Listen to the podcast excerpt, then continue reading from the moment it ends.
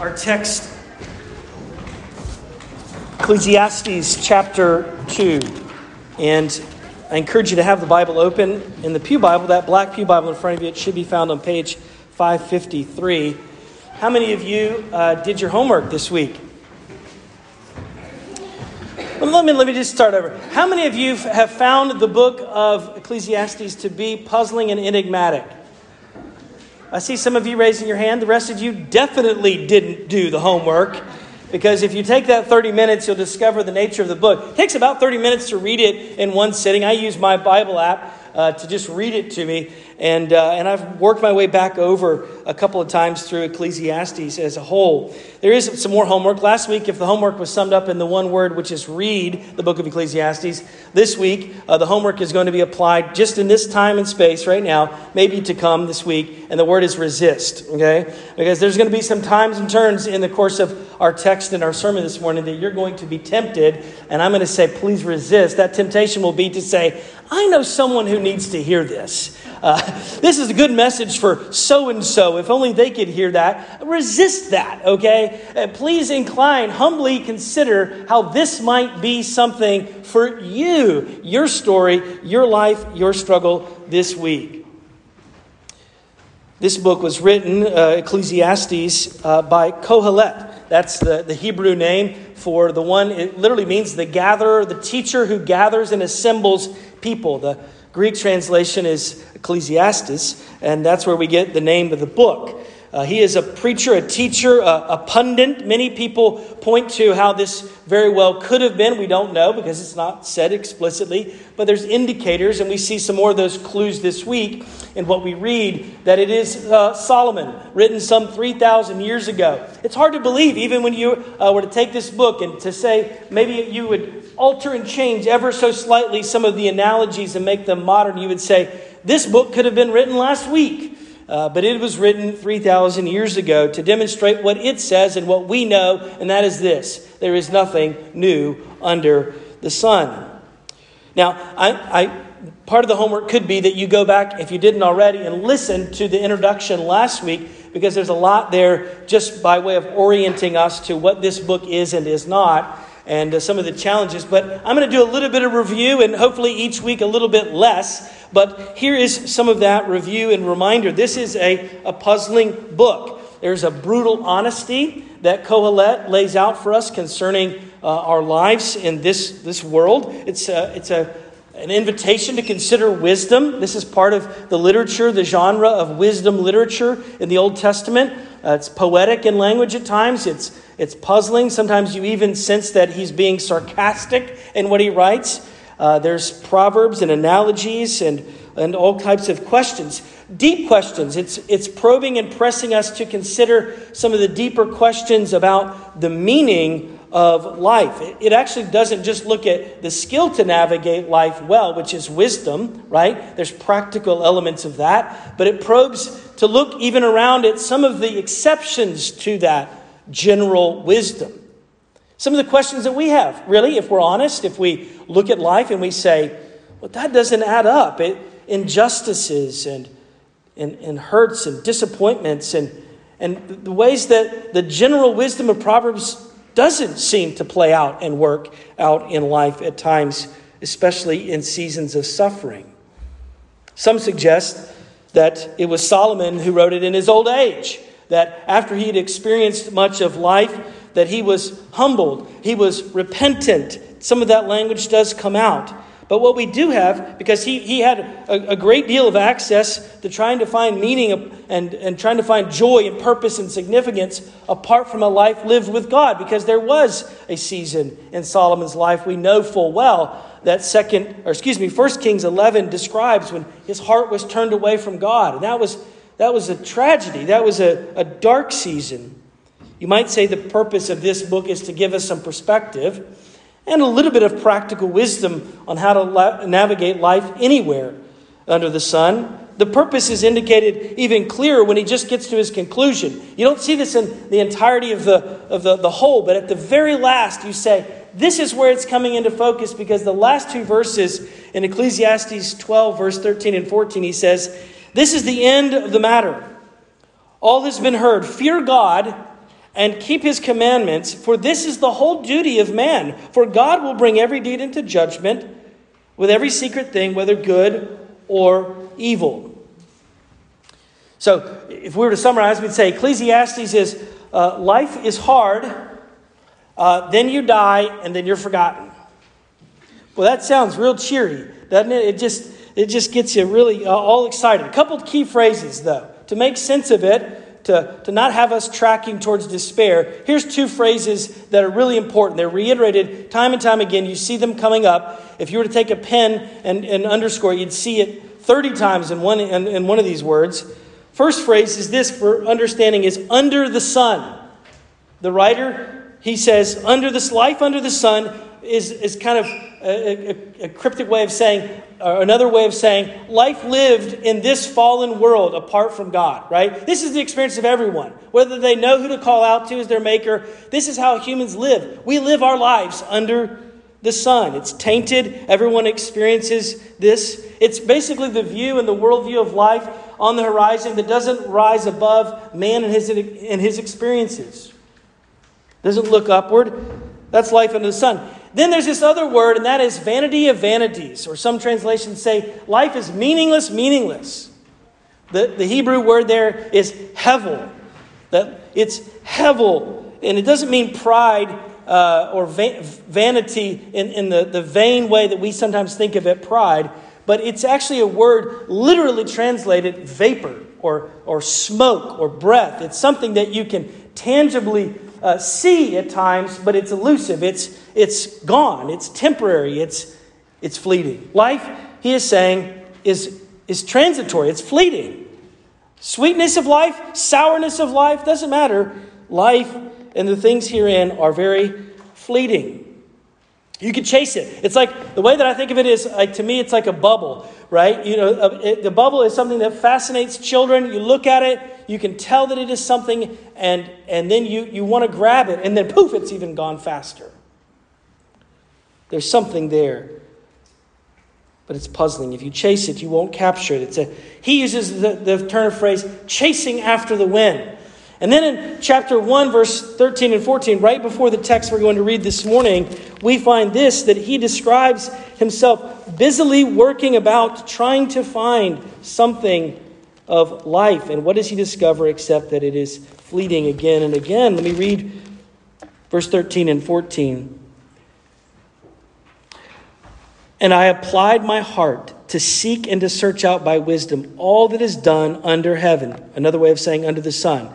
It is unhappy, an unhappy business that God has given to the children of man to be busy with. I've seen everything that is done under the sun, and behold, all is vanity, a striving after the wind.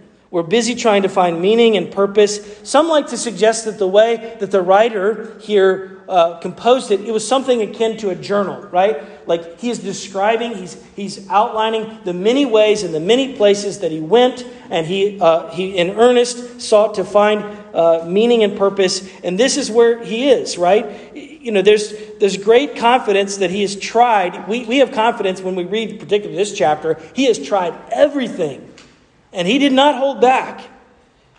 There, he had tremendous opportunities, and he, he, he sought after all of these various avenues and pathways, only to find that they led to a dead end. Or worse, a deceptive cycle that you go into, and it goes round and round and round and round again. Chase it, and you won't find it. We need wisdom. The Proverbs say, the psalmist says, even the writer here in Ecclesiastes says, the fear of the Lord is something important.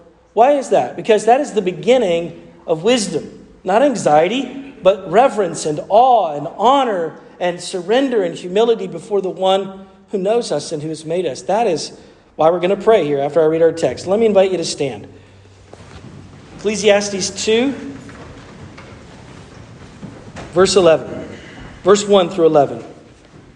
I said in my heart, Come now I will test you with pleasure. Enjoy yourself. But behold, this also was vanity. There's the word hevel. I said of laughter, It is mad, and of pleasure, what use is it? I searched with my heart how to cheer my body with wine, my heart still guiding me with wisdom, and how to lay hold on folly, till I might see what was good for the children of man to do under heaven during the few days of their life. I made great works. I built houses and planted vineyards for myself. I made myself gardens and parks. I planted in them all kinds of fruit trees. I made myself pools of which to water the, the forest of growing trees. I bought male and female slaves and had slaves who were born in my house. I had also great possessions of herds and flocks, more than any who had before me in Jerusalem. I also gathered for myself silver and gold and the treasure of kings and provinces. I got singers, both men and women, and many concubines, the delight of the sons of man. So I became great and surpassed all who were before me in Jerusalem. Also, my wisdom remained with me, and whatever my eyes desired, I did not keep from them. I kept my heart from no pleasure, for my heart for, for my heart found pleasure in all my toil, and this was my reward in my in all my toil. Then I considered all that my hands had done, and the toil I had expended in doing it, and behold, all was vanity and a striving after wind, and there was nothing to be gained under the sun. You may be seated. This is God's word. Father, we pray that right now you would be merciful, you'd be pleased to guide us, to grant us your spirit, to guide us to see ourselves, to, to see our sin, but also to see our Savior. It's in His name, Jesus, that we pray. Amen. Growing up in uh, the 90s, uh, I got to watch the very first ever reality TV show. Does anyone know what this is? Anybody who watched MTV knows that it's, here's an original title, The Real World, right? The Real World. It went on for like 30 seasons, and it was like seven, eight, you know, young people in their 20s thrown into an apartment in some city around the world, and then they just turned the camera on, and then they just never turned the camera off, right? That was our first exposure. What can happen? Well, a lot of the stuff that we're going to read about in Ecclesiastes, okay? Let me just tell you. Uh, there were tons, of course, since then, there's been tons of reality shows, reality shows, right, that have been made. Some of them aren't too real world because there's still that perfect lighting and there's a, there's a makeup crew and there's this fabulous furniture. And you, you, you, you kind of get the sense that even in this reality that they're trying to capture, uh, without actors and without, you know, a Hollywood studio setup, that there's still a veneer, that there's still something that isn't quite being revealed about reality. Krista and I watched uh, a show this past week, a reality TV show. It was, uh, you may have seen this. It's called Somewhat, Somebody Feed Phil. And, uh, and it's, this, it's, it's the travels of this kind of quirky guy, Phil Rosenthal. He travels all around the world, different uh, cities, and he, he enjoys the local cuisine and he gets to know people. And, and last month, he, uh, there was an episode where he headed up to Maine. And of course, what did he try? No, he tried butter with a little bit of lobster. And uh, it was, of course, good, right? And it was a, it was a cool experience uh, for him. It's an illustration of the fact that if you cross over cultures and if you cross over time, what do you find? You find a lot of wonderful things. People gather, people enjoy gathering, regardless of where they come from, regardless of their education, regardless of their socioeconomics. They enjoy gathering, cooking, building new relationships and conversations, and the sensual, simple pleasures of life. And there's something beautiful about that, right? as it should be. And, lest you, lest you think that the trajectory of this sermon is what many people think of as a misconception of Christianity, which is you should not have pleasure, you should make your life miserable, and you should distance yourself from that which would destroy it. That's not the case. We're not called to avoid pleasure. A wonderful meal can brighten and bless our day. It can engage our senses. It can be something that we look forward to, even with great anticipation. It can even give us some nourishment for a time, for the future. But at another level, even the greatest of those meals and conversations around a table with sweet and dear friends or new friends is still hevel. It is still fleeting and temporary, right? It's a vapor, it's a smoke, it's here and then it's gone. It cannot and should not give us meaning, right? It cannot. All that can be captured in a, a cup or on a plate, even the most exquisite buffet that you could possibly fathom under the sun, right? I remember as I, we were probably at the beach in middle school on family vacation, uh, maybe early high school, and I remember we went, and for the first time I saw an all you can eat crab legs buffet. That was amazing. And I had a lot of butter with a little bit of crab legs. And I got to the end of the meal, and lo and behold, out of the corner of my eye, what is there but a dessert table? And there was chocolate, all kinds of chocolate, chocolate on chocolate cake. And I ate that. And we went back to our hotel, and I sat on the couch. And I remember feeling so ridiculously sick that I was watching a cockroach crawl across the ceiling, and I wasn't even fearful of it. I couldn't think of anything except for how miserable I was and how rich the food was now sitting in my stomach. I've never overeaten since then. Not true. Two things that are operating in this chapter. In his observations in the journal, here he is cravings and clues. There are some unrestricted cravings, and there are some undeniable clues. That's my outline. It's not listed there, but here's my outline. Unrestricted cravings, undeniable clues. These cravings, the writer, perhaps Solomon, whoever it is, he has an abundance of resources and luxuries, right? He has so much at his disposal. You know how it is? We often say it's really sad when people have their life cut short and some of their dreams are, are shattered and tattered and, and cast aside and lost. But you read this chapter and you say, This is the tragedy of someone who has lived their life and all of their dreams have come true.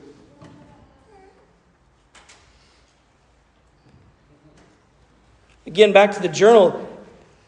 Elsewhere, he's taking us on these journeys to find meaning and purpose in life wisdom, work, wealth. Even prior to this, it's the pursuit of knowledge and wisdom and intellectual pursuit.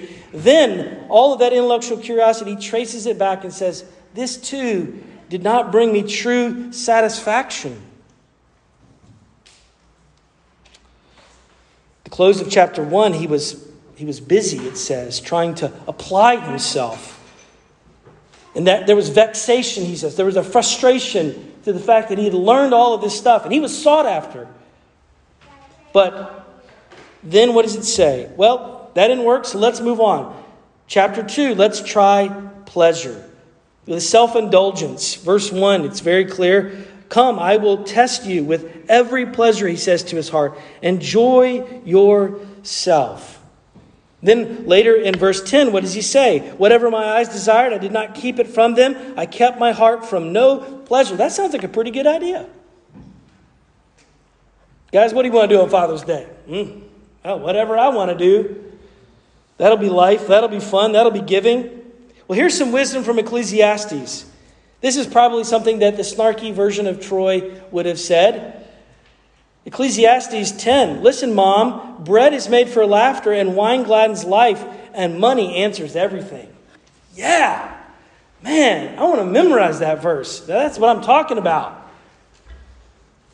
Oh, but wait, that's only life under the sun. How does that work out? Well, he didn't try hard enough. You know, you say, well, you know, money can't make you happy, but that's only because you don't have quite enough. It's just a little bit more well, he tried really hard, and what does he try? Except all of the very familiar, popular, common ways that people try to navigate life, right? We just read them. Let's retrace it just for a second. What does he do? He tries comedy, verse 2. Laughter. Laughter is a wonderful thing. It's especially wonderful when you're enjoying it with others. And you, you, know, you, you know how that moment where you share something that's hilarious, and it is, it is a sweet gift from God. But there are people that busy themselves trying to make themselves laugh and make others laugh, that sometimes it's an entire disguise for the heartache and the depression that's going on inside. We know this. Covering over insecurities, unable to cope, it's a denial. Verse 3, what else does he try? Nobody in New England's tried this one. It's called wine and alcohol. You get the impression that he's trying, because he says, I still have my wisdom about me, that he's trying to do it in an experimental way, right? That he's trying to do it, you know, in moderation. But those substances, drugs and alcohol, can be very powerful and rather deceitful, and judgment, we know, is, is clouded. Well, let's try something else. Let's try something that other people wouldn't you know, other people would say is, is, is noble, maybe. It's the building of things and, and something that's productive and not destructive, it's gardening. Right? That's what verse 4 and 5 says. He constructs house and vineyards, fruits. He has so much of it that he establishes pools to be the irrigation for all of these things. It's like you get the impression he's trying to create a, a, a garden, a place of, of respite and paradise. This does sound a lot like Solomon because we know that he had lots of building going on. In fact, his palace, as it's described in 1 Kings chapter 7, took 13 years to build, and he had a lot of help with that. Well, let's move on. Verse 6 and 7, he adds on more and more possessions, even slaves, loads of, of livestock the things that you would, would, would count a metric, you know. There's Bitcoin now, but, you know, that fluctuates, right? This is something real. These are, these are goats and, and all this livestock. Then, verse 8, he likes wealth, silver and gold, treasures. Verse 8, he pursues entertainment, and that in the form of musicians. And that's what it would have taken, right? There's no streaming Spotify. I mean, this is, this is rare to find if you're going to have music, it's going to be live music. Impressive.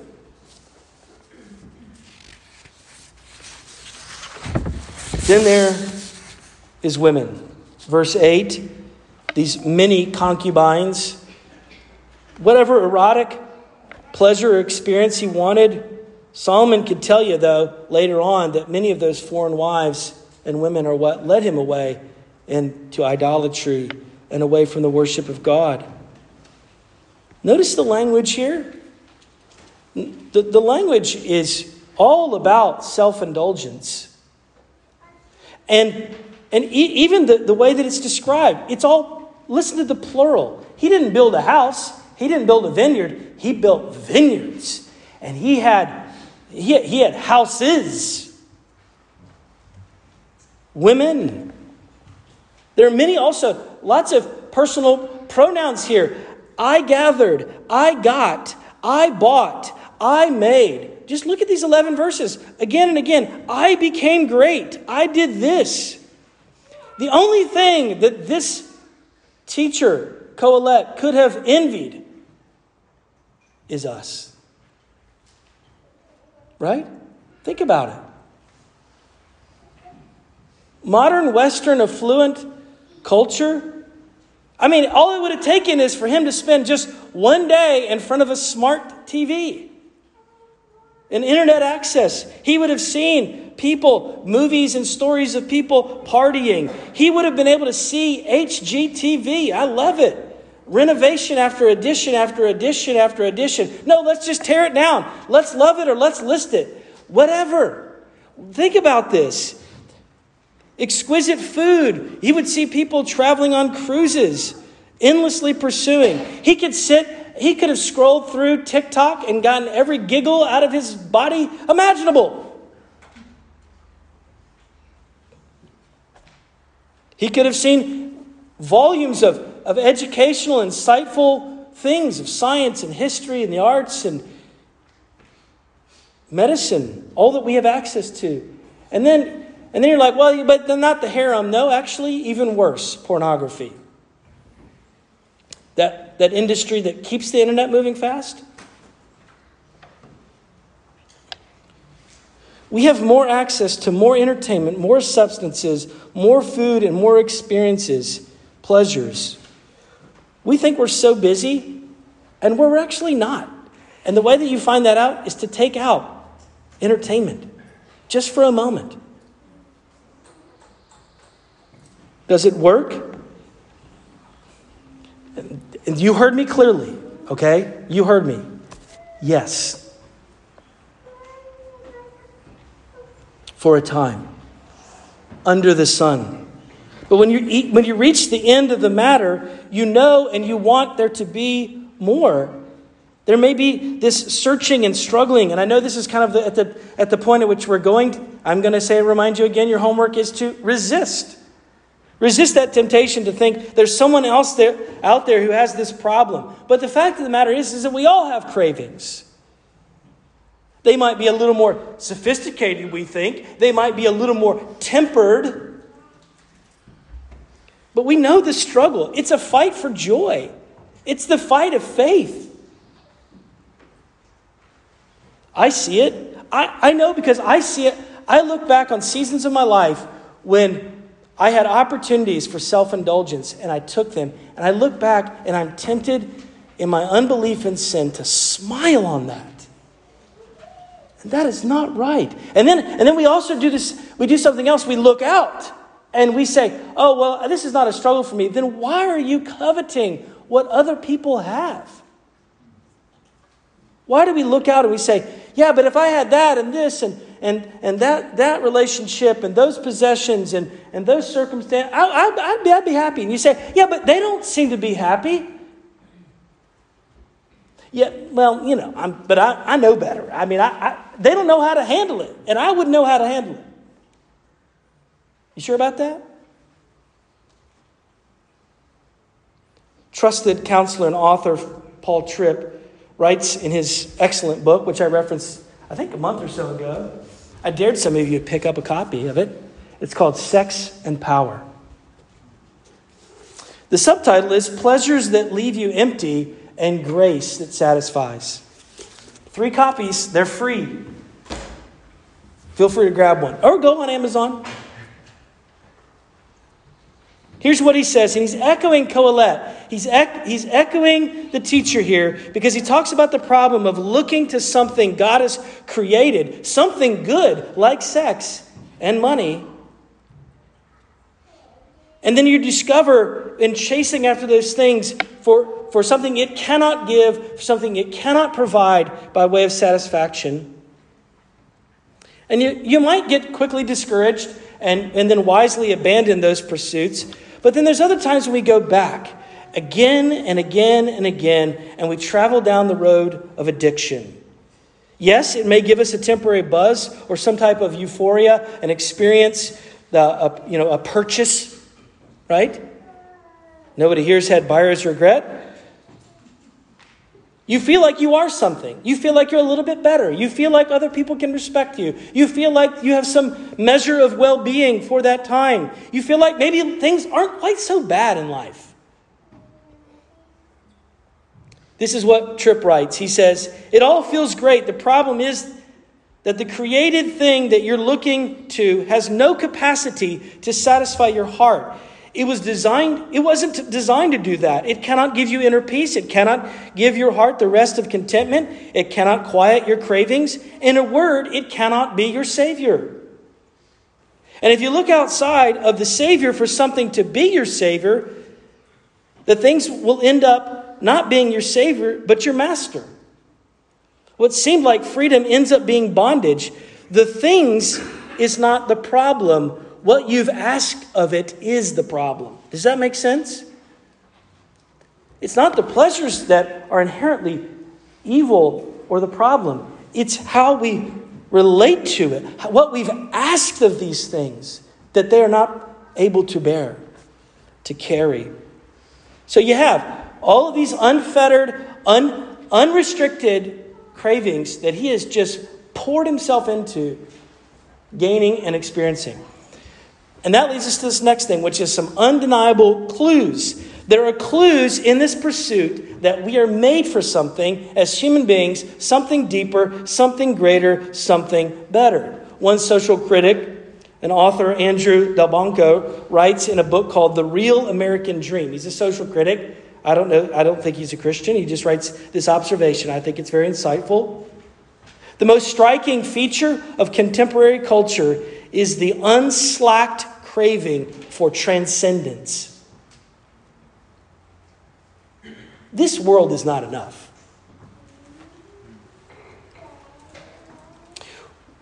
If we're honest, if we are humble, we would say, I think I'm craving God. C.S. Lewis, I, I, quoted this last week in Mere Christianity. I'll give you a short version. Creatures are not born with desires unless satisfaction for those desires exists.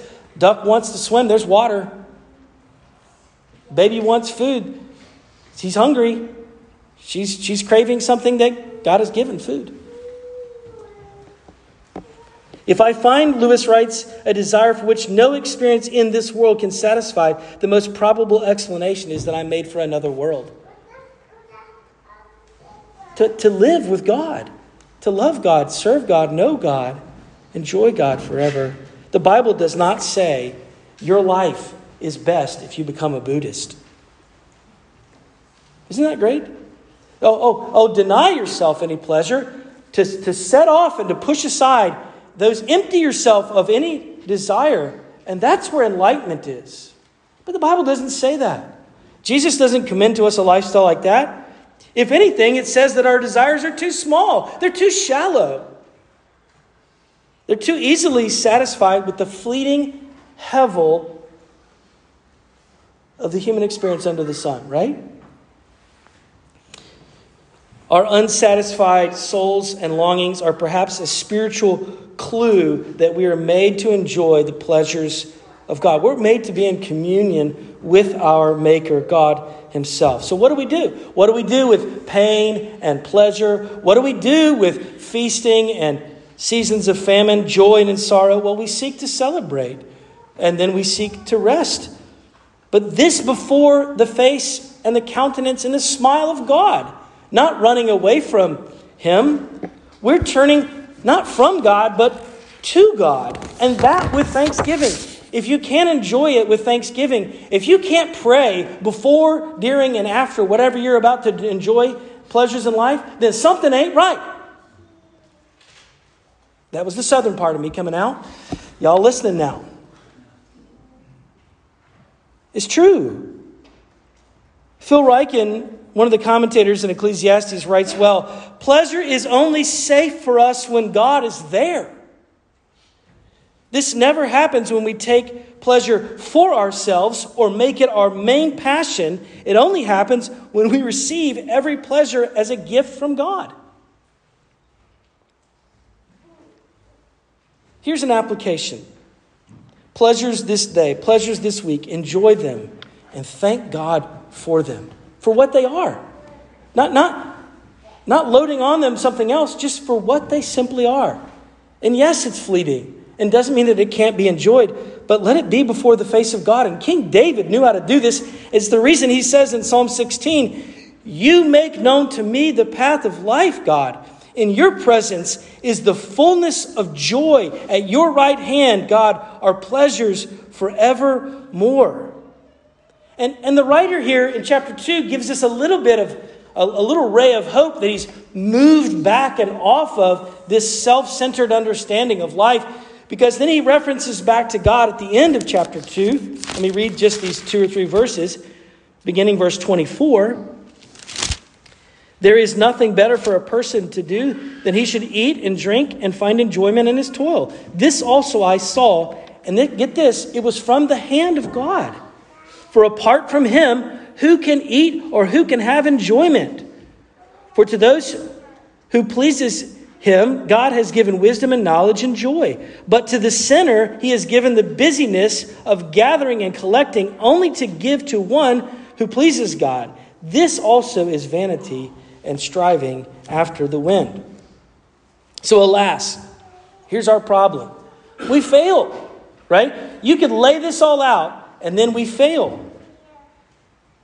God's not the reference point for us sometimes. We're asking too much of the world, and what happens? We become anxious. We become restless in the pursuit of stuff and experiences. We, be, we find ourselves deeply in debt. We find ourselves trying to enjoy pleasures which we thought was serving us, and now we're serving them.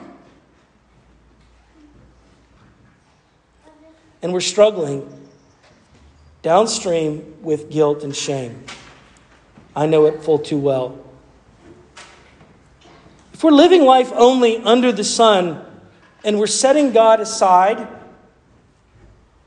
we're in some way, shape, or form, we're denying his authority, we're, we're minimizing his law, we're forgetting his promises, we disregard his warnings, and it's led to one of two things under the sun despair or denial. The despair of life. You say, what's the point? It's like people who reach the top, top, top, top, top of everything you could estimate would make a person happy in life, and they commit suicide.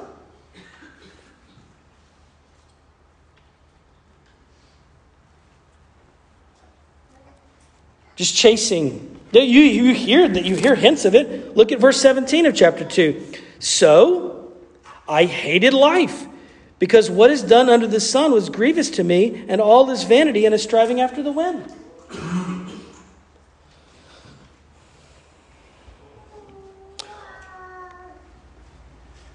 Or we live in denial.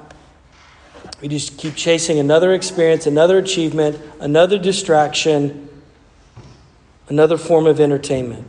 Let me invite you to consider that there might be a third way. In fact, there is. Let me invite you, I know this is not new news, but hopefully good news to you, that there is a third way, and that is our Savior, Jesus. Jesus entered into our, our hevel, the pursuit of all these things he entered into life. He knew how to enjoy the simple pleasures of life for what they are before the face of God with thanksgiving in his heart. He knew all of the temptations that we have and will have in life. He had tremendous power, he had access to all forms of pleasures, and yet, in John 4, it's recorded that Jesus said, My food is to do the will of my Father. and to accomplish his work. And then he invites us, he says in Matthew 6, it's recorded in that gospel account, that he, he looks at, he looks at the, the crowd and he looks at us and he says this to stop in our, all of our anxious pursuit of, of security and, and, and safety and pleasure and predictability and, and health and, and all of this for us and for our children. And Jesus says, stop. Matthew 6 Why are you anxious about clothing? Consider the lilies of the field, how they grow. They, they neither toil nor spin. And yet I tell you, even Solomon in all of his glory wasn't dressed like these. And he was dressed pretty well. But if God so closes the grass of the field, which is alive today and gone tomorrow, is thrown into the oven, how much more will he clothe you, O you of little faith? Therefore, do not be anxious, saying, What shall we eat? What shall we drink? What shall we wear? For the Gentiles seek after these things, and your heavenly Father knows that you need them all. But seek first the kingdom of God and his righteousness, and all of these things will be added to you. Now, I want to, I just pause for a second and address our young people. I love you, and I don't envy you. Uh, you have lots of access, you have more access. Our society has spent a ton of energy, our culture has poured a ton of effort into marketing that communicates to you that all, all that you need is this answer. And it's one of these pathways. This is the solution.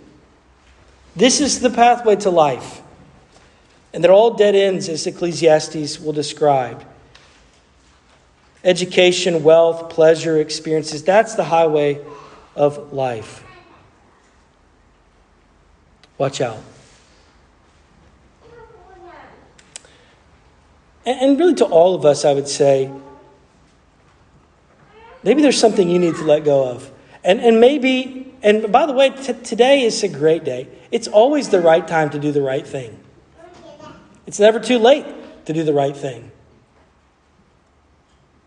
Jesus is at this crossroads. He's ready to save and to spare us, to satisfy. He offers the sweet blessings and the benefits of knowing purpose and meaning and a fulfillment that's not fleeting. We need a Savior who has wisdom. We need a Savior who has the love and the mercy to powerfully pull us off of the, the treadmill, the rat race. Even seeing, though, my friends, even seeing and perceiving that that's empty, that is a vapor, even seeing that pleasure is not enough, we still cannot fix the problem. Right? We are not our Savior. We need a comprehensive, all sufficient, good, and precious Savior. And when we surrender and we fully submit, then He meets us in that. Now, if you, if you believe that all of life is like a works based righteousness religion, right? Like it's an equation. Like, oh, you're a good person. You're moral and you're and, and you're dutiful and you're spiritual, and then you have the good outcome. Whatever that is defined as. You have health, wealth, and prosperity. If you believe that you obey and then life automatically offers you a reward for that here and now, let me tell you, don't read Ecclesiastes. You will be disappointed. You will be frustrated. And it is a misunderstand, a common misunderstanding that that is how Christianity works, and that is not Christianity. That is not the gospel. The good news is that our freedom is in forgetting ourselves and coming to trust and find rest and joy and contentment in Christ. Even if we're in the darkest of places, in the lowness of a valley or the peaks.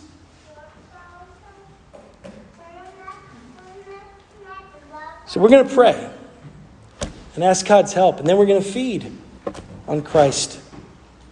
Remember to nourish our souls at the table. Join me. Lord God,